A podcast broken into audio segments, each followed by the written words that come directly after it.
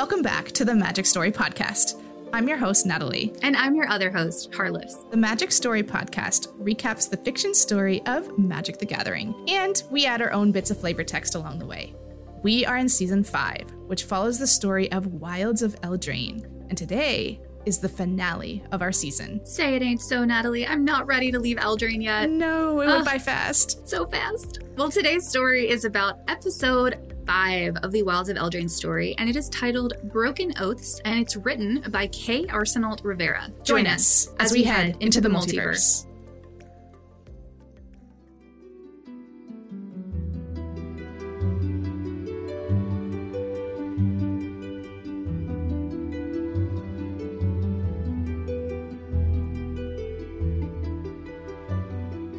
All right, so what have we covered so far?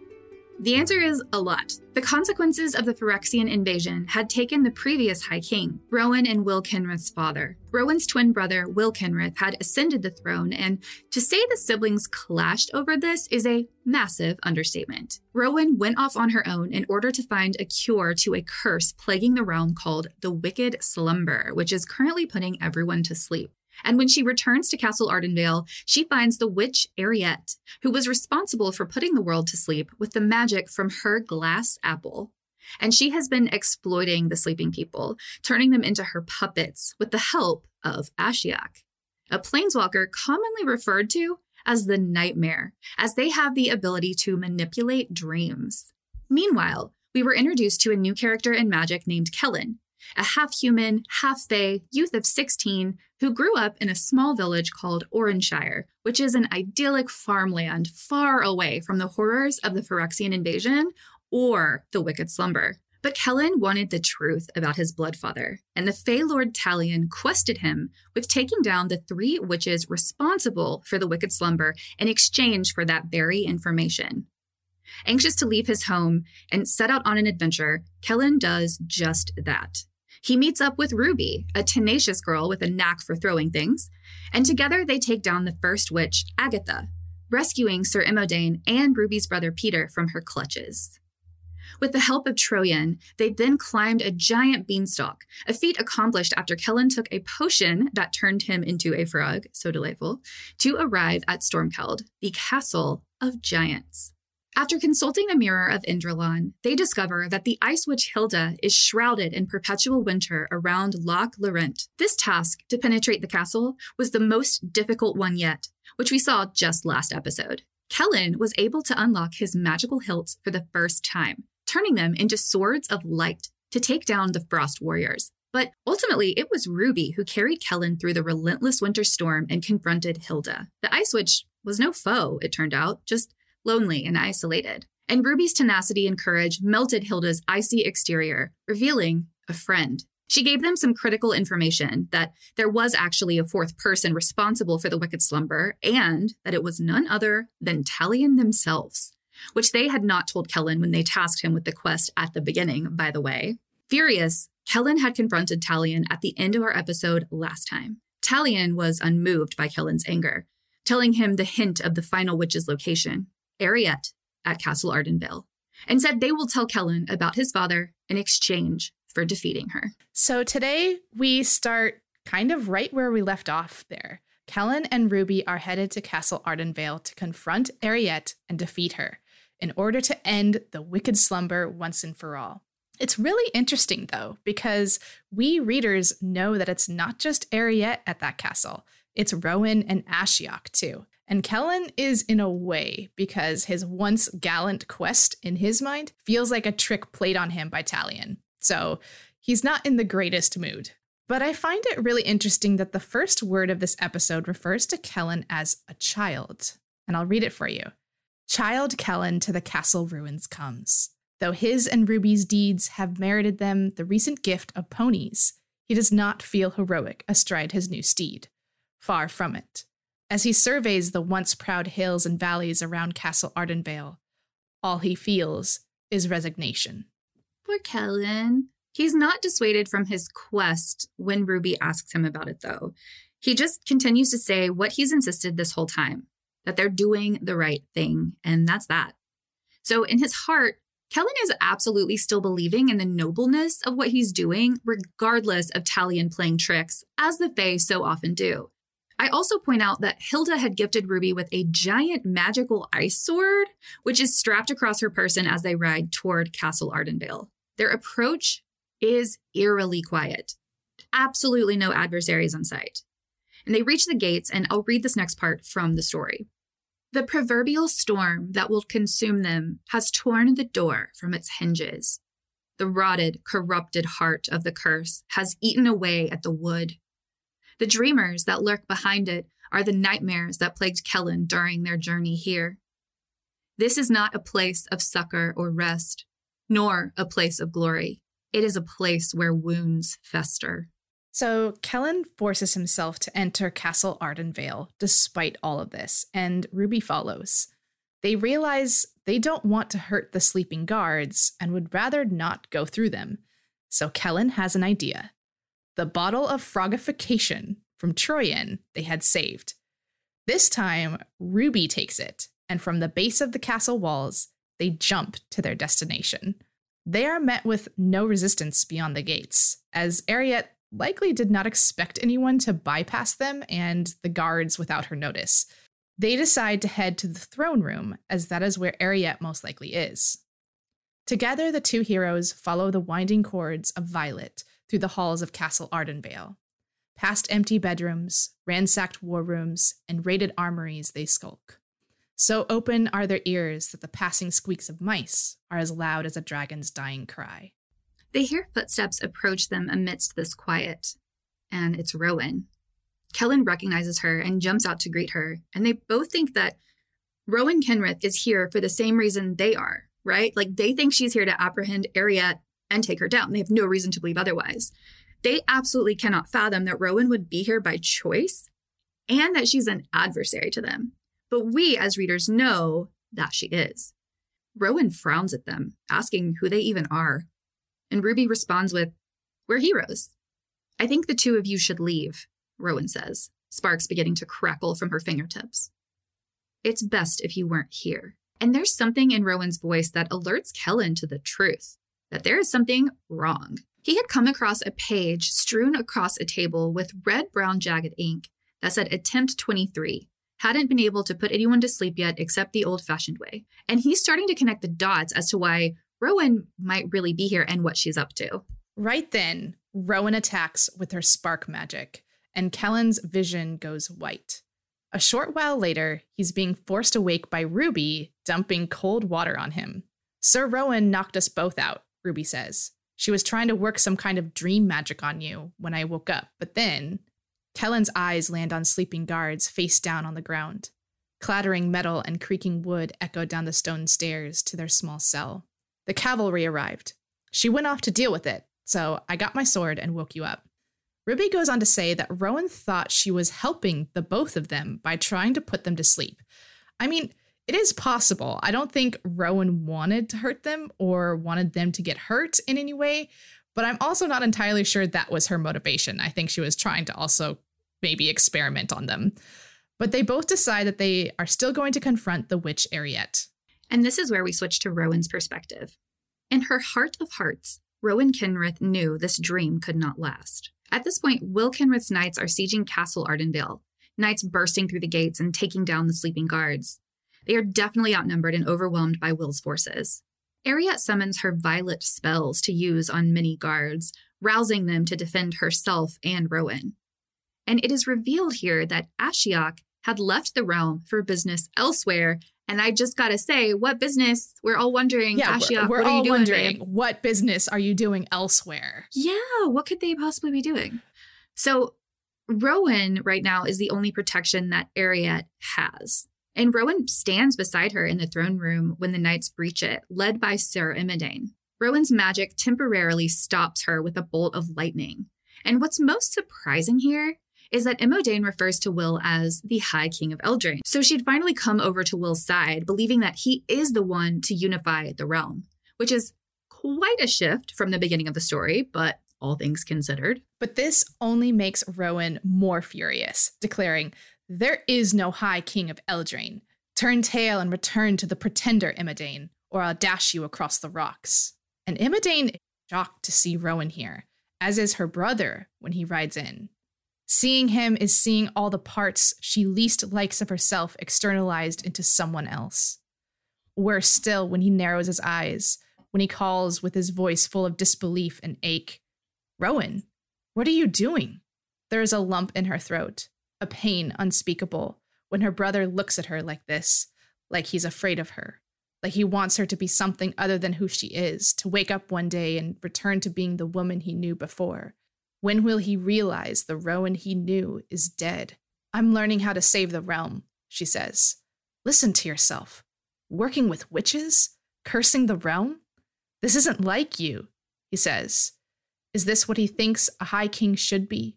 A man who was on the verge of tears atop his warhorse? Please come home. But still, she thinks her brother doesn't understand her or what she's trying to do. And in fact, this is true. Neither of them understand the other, I think. I mean, Rowan is here in her pain and she has clearly decided to take this very incorrect path. Like like Will said clear and plain here. Very incorrect. Working with witches. Yeah. Yeah. Cursing the very realm she's trying to protect. Like none of that makes any sense. And so this is kind of the moment when I think Will realizes like, wow, Rowan has changed more than more than I thought she had. She's veered so far off her path, you know, and, and I think I don't think Will realize that this is how far Rowan would have gone when she left, you know, at the beginning of this season. And I don't think any of us did, but it's clear Rowan has ventured very, very far away from from where she was. I also think that this line um, says a lot here. The one that says, when she thinks to herself, Rowan here thinks to herself, is that what he thinks a high king should be? A man who is on the verge of tears atop his warhorse. This is a man who his sister is potentially lost to him through her own devices, like through her own choices. And he may never get her back. And he's being emotional about that. And for Rowan, that's like a sign of weakness. And I think it that we all know at this point that is not a sign of weakness. That is definitely that is, not a sign of weakness. Yeah, that is compassion and being able to like being in touch with your emotions is like being able to speak another language, right? Like it, it's in terms of it's useful. It's completely useful. It's being able to speak emotion, to convey it, to feel it is something that when you open yourself up to that, you become a broader, bigger person. And I will say that Will being emotional here shows how kingly he really is it, for me because you know yes. we it was just in a sentence but Imodane has come back to his side remember how Imodane treated him at the beginning of the season and this just shows that Imodane sees the king in Will Kenrith that Will Kenrith is the high king because he demonstrates these qualities of mercy and emotion and I think this just goes to show the differences in his and Rowan's thinking. And like like you said, Harless, is that Rowan looks at Will on the verge of tears and sees weakness, but Will is demonstrating the best kingly qualities in this moment by being on the verge of tears of realizing that he's lost his sister. It's just it's it's just a, such a duality that I don't think the twins have ever been here before. No, I don't think so. And in fact, What's really crazy here is that Rowan actually charges at him, her blood absolutely singing with magic and her sword clashing with his. I never thought I'd see Rowan and Will clashing blades like this, like actually fighting yeah. each other. It's wild, right? But they definitely are. And Will tries to get Rowan to see, using emotion to try and break through this shroud she's hiding behind, bringing up their younger siblings, Hazel and Erek, but it does not work. And according to the story, Rowan is stronger than Will is. She's always been stronger. Under a relentless barrage of blows, he's beaten back step by step, his warriors splitting to let him pass. But eventually, there is one thing that does stop Rowan a bolt of ice. Her feet are frozen to the floor. Row, I'm sorry, Will says.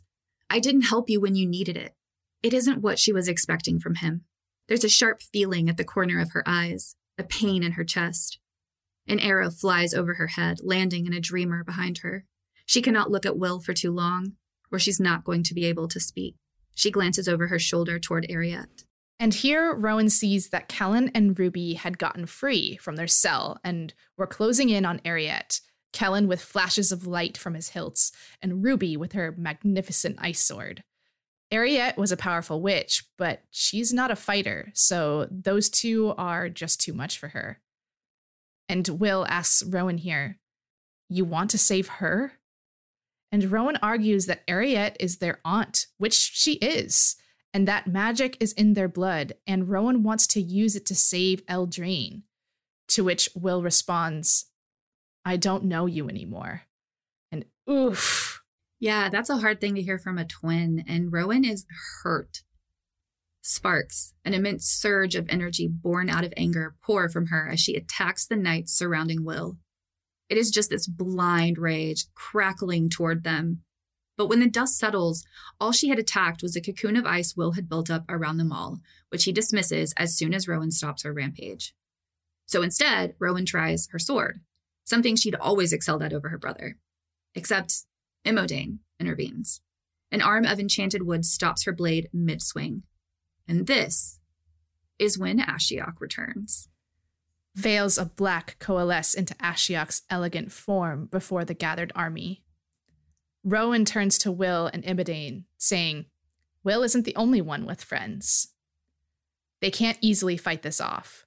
Ashiok at the center is surrounded on all sides by their dreamers, and their dreamers are all too happy to defend. The phalanx must break if they're to attack. Imodane sends a haymaker Rowan's way. She doesn't bother to dodge, her nose cracks. The world around her spins. Copper floods her mouth. Worth it if it gets her closer. Because there is something Rowan understands, something they don't know. The gathered knights cannot win against Ashiok. All she has to do is hold out long enough for Eriette to send all of them to sleep. Rowan drives the pommel of her sword into Imodane's face. A moment's concentration is enough to channel sparks through the knight's armor. She howls, splitting off from the fight to try to tear off her plate mail, but she isn't the only enemy Rowan faces. A dozen knights, at least, have gathered to defend her brother, while the others hold off the dreamers. Rowan says, You're only saying that because you've always been too weak to do it. Would diplomacy have stopped Oko, the Oriq? And okay, so really quick history lesson for listeners out there who haven't read the original Throne of Eldraine or Strixhaven School of Mages this might be the first time you're hearing the name Oko. And long story short, Oko is a Fae, an incredibly mischievous one, and was up to no good in the original Throne of Eldraine. Oko is a shapeshifter, so had tried to trick everyone so he could take down the High King of Eldraine, Rowan and Will's father. Ultimately, it was Rowan and Will's combined magic that stopped him. The Oriq were powerful dark mages that they had come across during their studies at Strixhaven. And once again, it was Rowan and Will's combined magic and some of Liliana's that overcame that foe too. So, what Rowan is saying here is that them defeating their foes in the past was not about diplomacy, it was about force and utilizing their magic, which is so frustrating to read because it's clear that their combined magic, their unity, their unity I between know. the two of them yeah. is what brings them so much power. I wanted to scream to Rowan right here over uh like Will has a point. You know, like Rowan's point is that it's not about diplomacy. It's not about talking to our foes. But it's like what Rowan is saying here is that it's not about diplomacy. It's not about talking to their foes. It's about taking them down by force. But what she's failing to see is that the only reason they had overcome their foes is together. Like the only yeah. way that Rowan and Will had triumphed over the Oriq or triumphed over Oko and stopped him was because they had each other. And now the rift between them is going to crumble before her eyes. Like I, I wanted to scream to her that that wasn't the point. It's so frustrating. And while Rowan advances towards Will, his guards falling to the slumber as they do, she notices that Kellan had slipped through and was now directly lashing out at Ashiok. She's not worried one boy against Ashiok is no contest. So instead, Rowan continues talking to her brother. If you'd talked to the Phyrexians, she said, do you think our parents would be alive right now? She launches herself at Will. For years they've sparred, for years they've known each other's minds. She knows every trick he has, but he too knows hers. And with his back to the wall, he's desperate, chilling the air around her, conjuring shields at the last second, icing the ground to throw off her balance. Does power matter that much to you? he asks. Power is the only thing that matters, Rowan says. Rowan declares here that it's over. All of Will's knights had fallen asleep. But then Will begins to smile. What was the line? Don't be so certain. And this is when Rowan turns and the icy bolt hits Ashiok, who had been pinned by Kellan, distracted. Ashiok howls in pain as the ice spreads through their body, and then they disappear in a puff of smoke. And during this, Ruby had closed in on Eriette, and her blade is now against the wish's throat. Eriette connects into Rowan's mind, telling her to leave from this place. When the time is right, they will meet again, she tells her. Rowan struggles to listen to Eriette at first, feeling the loss is just too much for her. But then Rowan realizes that if she does not go, she will be apprehended by her brother. Spared, but she would always be the one who rebelled, the one Will forgave. And Rowan knows there is no going back. There's no going home. Not after everything that had happened. And with a blast of magic, a boom louder than the fall of a giant, Rowan launches into the air. Will calls out to her, but she doesn't listen. She blasts herself out of the castle, funneling all of her magic downward in this sort of massive leap, and then she's gone. What was it Royce had said to her? If you do not make time for rest, it will come to you when you least expect. It is the same for Eldraine. How many blows have they weathered by now? How many shattered dreams? If they are to be strong again, if they are to be unified, they need to forge those dreams anew. They need to rest, as does Rowan. One day, she'll bring that blessed slumber to the rest of Eldraine. Oh, snap. and that's and that is how Rowan leaves, like through a, this blast of magic, which I have to say was pretty epic, but it, it makes me all the more disappointed in Rowan as to why she left and now she has just abandoned her brother. I Rowan girl, what is going on with you? So anyway, back in Castle Ardenvale, Eriette has been apprehended by Will, Kellan, Ruby, and the others. It's over. The High King Kenrith, Will, invites Kellan and Ruby to come to the palace whenever they like, welcomed like members of the family. Kellan remarks that the High King is hurting. This is probably due to the loss of his sister.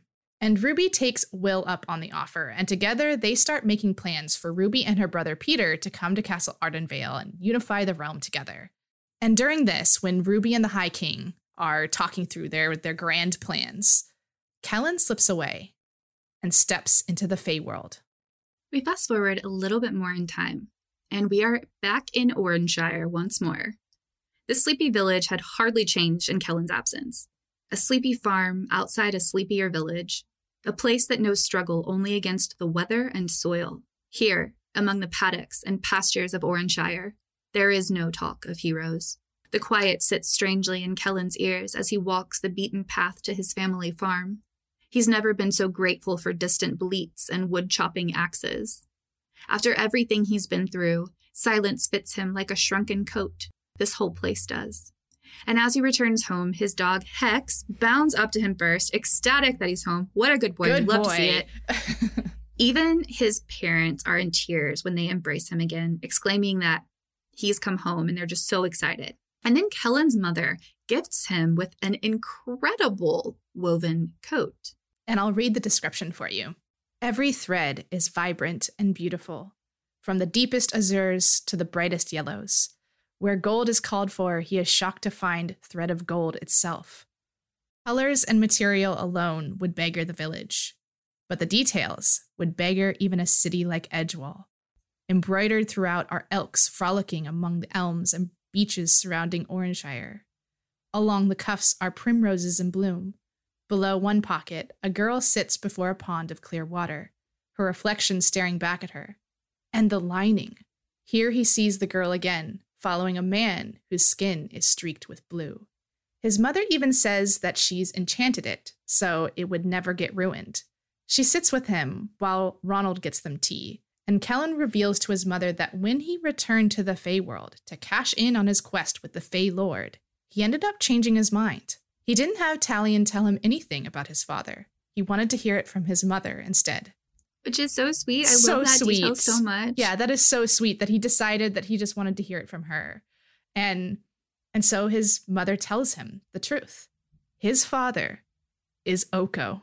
Oko, like the Oko. And this really kind of makes sense, right? Because whenever Talion would say that his father was beginning to show himself in Kellan, well, Oko was conniving and a trickster and definitely was not heroic. So it sounds like their personalities are pretty different. And we know that from the throne of Eldraine. But Kellan's mother actually reveals a different side of Oko, something that we haven't seen before in the conniving trickster. The side where he was actually in love with her.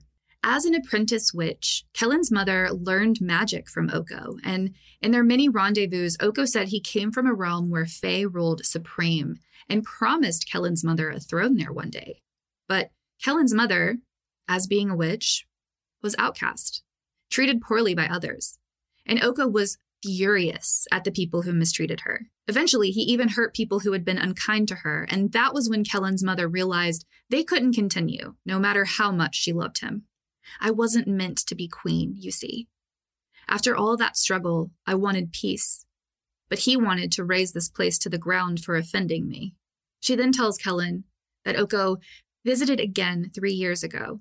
I heard him calling to me while I was spinning one night. And though the girl within me wanted to go to him, the woman I've become knew what I'd be giving up if I did. I'm far happier here with you. So obviously, Kellan has a lot to unpack here the truth about his father, and for us as readers too. He remarks that because Oko is a shapeshifter, it's possible he's already met him. He just didn't know. And both Harless and I, when we read that, we were immediately like, wait, when? And we went back trying to unpack possibilities if Kellan had met Oko during his adventure and who it would have been and when. We had some fun speculating on that. And I'm curious if anyone out there also has ideas of any possibility of when Kellan might have met Oko before. So, anyway, later, Kellan can't sleep. I really don't blame him. And he's a little upset his father hasn't shown himself. The poor kid is blaming himself, asking himself, Am I not good enough? And I really felt for Kellan here. It's such an earnest, truthful, vulnerable truth we often encounter in our young selves. We compare ourselves and we question whether there's something wrong with us. Part of what it means to be a teenager, especially. So, Kellan asking himself this is like really real and emotional and candid. So, with this in mind, he goes for a walk out into the farmlands with Hex, wearing his new coat. The wilds don't frighten him anymore. The woods will never betray him. Partway through the walk, Hex runs off, and Kellan runs after him. When he finally catches up to Hex, through many of the boughs in the woods, Hex is barking at a portal. That must be what it is a swirling series of interlocking triangles, something like a cloudy mirror, standing free beneath the swaying branches of the trees. It looks nothing like the portals into Talion's realm. The other side looks nothing like Eldraine. Kellan thinks to himself, I'll be right back. As if this is just a continuation of his casual walk, and he steps through the portal. He isn't really leaving home. He's just taking a trip somewhere. It's no different than going to the market. He isn't leaving home. He'll be right back. And well, that is how we end Kellan's story for Wilds of Eldraine. There's a piece from the set called Extraordinary Journey that captures when Kellan finds this portal. And just knowing what we know about this is it's like the one Chandra and Nissa had come across a few episodes ago in the aftermath. And I'm thinking Kellan's not going to just be right no, back. He, I don't think he's, he's going to be, be right back. he's an adventurer now. He's a hero now. He's got stuff to do. Yeah. And actually, the episode doesn't quite end there. We have just a really brief ending note to this episode. And we switch to Eriette's perspective, who is held prisoner in Castle Ardenvale. Ashiok appears before her. They say, very cryptically, preparations need to be made. Eriette asks upon Rowan where her niece might be, but Ashiok just responds, She is not yet ready for what must be done. Opportunity calls us in a new direction, one far from here. You will learn much, and if you wish, you may return to educate her. By then, you will have a host of servants to tend your new queendom. And then Ashiok releases Eriette from the chains holding her, just stating that she will be quote, far from here. And that is the end of Wilds of Eldraine. I have so many burning questions. Ugh. I absolutely love this storyline. I love Eldraine so much. It's so fairy tale, and the story gave me so much of what I wanted out of going back to Eldraine. When I first joined the company, when I first joined Magic the Gathering, Throne of Eldraine had come out kind of recently. And even though we were in a different set at the time, Throne of Eldraine is truly what got me interested in magic and what got me started playing. And I've even cosplayed as a character from uh, that set. So, which isn't hard for me to do. I have long red hair and the card is trapped in a tower, in case you were wondering. Um, but I just really enjoyed this. It gave me everything I wanted out of a fairy tale and more. And I grew to love these characters so much. Like, I did not have a hard time being best, feeling like these are my best friends. And every time I was leaving the story, I wanted to come back to it. Absolutely. Yeah. And I think we have a phenomenal new character for Magic in the form of Kellan. I am so excited on Kellan's new adventure because he's definitely going to a different realm. And I think we're going to see a lot more of Kellan in the future. I hope so. I really, it's Kellan is one of those heroes where he just reminds you of like everyone has that innocent innocence before they become an adult, right? And I've said this before, but Kellan really gives us that and allows us to project ourselves onto that character in this way that really makes you feel like he's making the right decisions. He's doing what I'd want to do. Like he's very morally um black like a little bit morally black and white right now. Right? Yeah. I'm interested to see I'm interested to see if that will change. Yeah, especially knowing now who his father is, because yes. that's definitely not Oko. Oh my gosh. Like Oko's Oko's moral compass has a lot of gray area. right. And so I'm interested to see Kellan kind of grow into his own self and see who Kellan becomes. Yeah. I also am so excited that Ruby is working with Will to get Castle Ardenvale back up to where it needs to be, as oh, well oh, yeah. as the realm oh, yeah. back where it needs to be. She'll do a great job. That's exciting. Yeah, she's going to do great. And she's got Peter there with her too. And I just imagine they're going to have really important roles to play in the restoration of Eldraine after the Phyrexian invasion. Absolutely. And the Wicked Slumber. And the Wicked Slumber. And I I am so curious. I have so many questions and it's not given to us. What are Eriette and Ashiok going to do? They're it's I obviously know. going to be bad. I don't trust I them. don't trust them at all. I don't trust them at all. but Ashiok is so cryptic over we're going to go far from here and, you know, achieve things. Achieve what things? What business was Ashiok doing that brought them away from Eldraine earlier in this episode. I have yeah. so many questions about what they're up to, and unfortunately, we were not given any answers. I have so many ideas and speculations, but I guess we're just gonna have to wait. We'll have to wait and see what happens. Well, we have concluded the story of Wilds of Eldraine, but luckily, there are so many more stories to be told in Magic. And we will see you in a new season very shortly, where we will journey to the Lost Caverns of Ixalan. Going back to Ixalan? Land of the Dinosaurs. That's the one, Natalie. So stay tuned for those episodes coming to you right around the corner. We'll start dropping these episodes as soon as the fiction story is available on mtgstory.com, so you can get your story fix even earlier than ever before.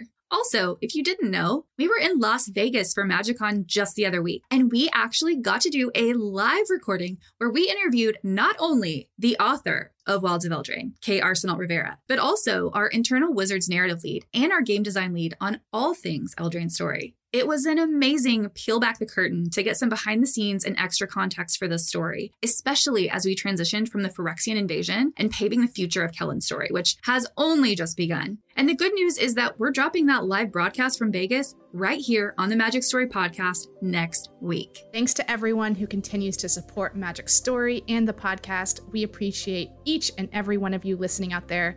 We'll see you back in the multiverse very soon. But until then, have, have a magical, magical day. day.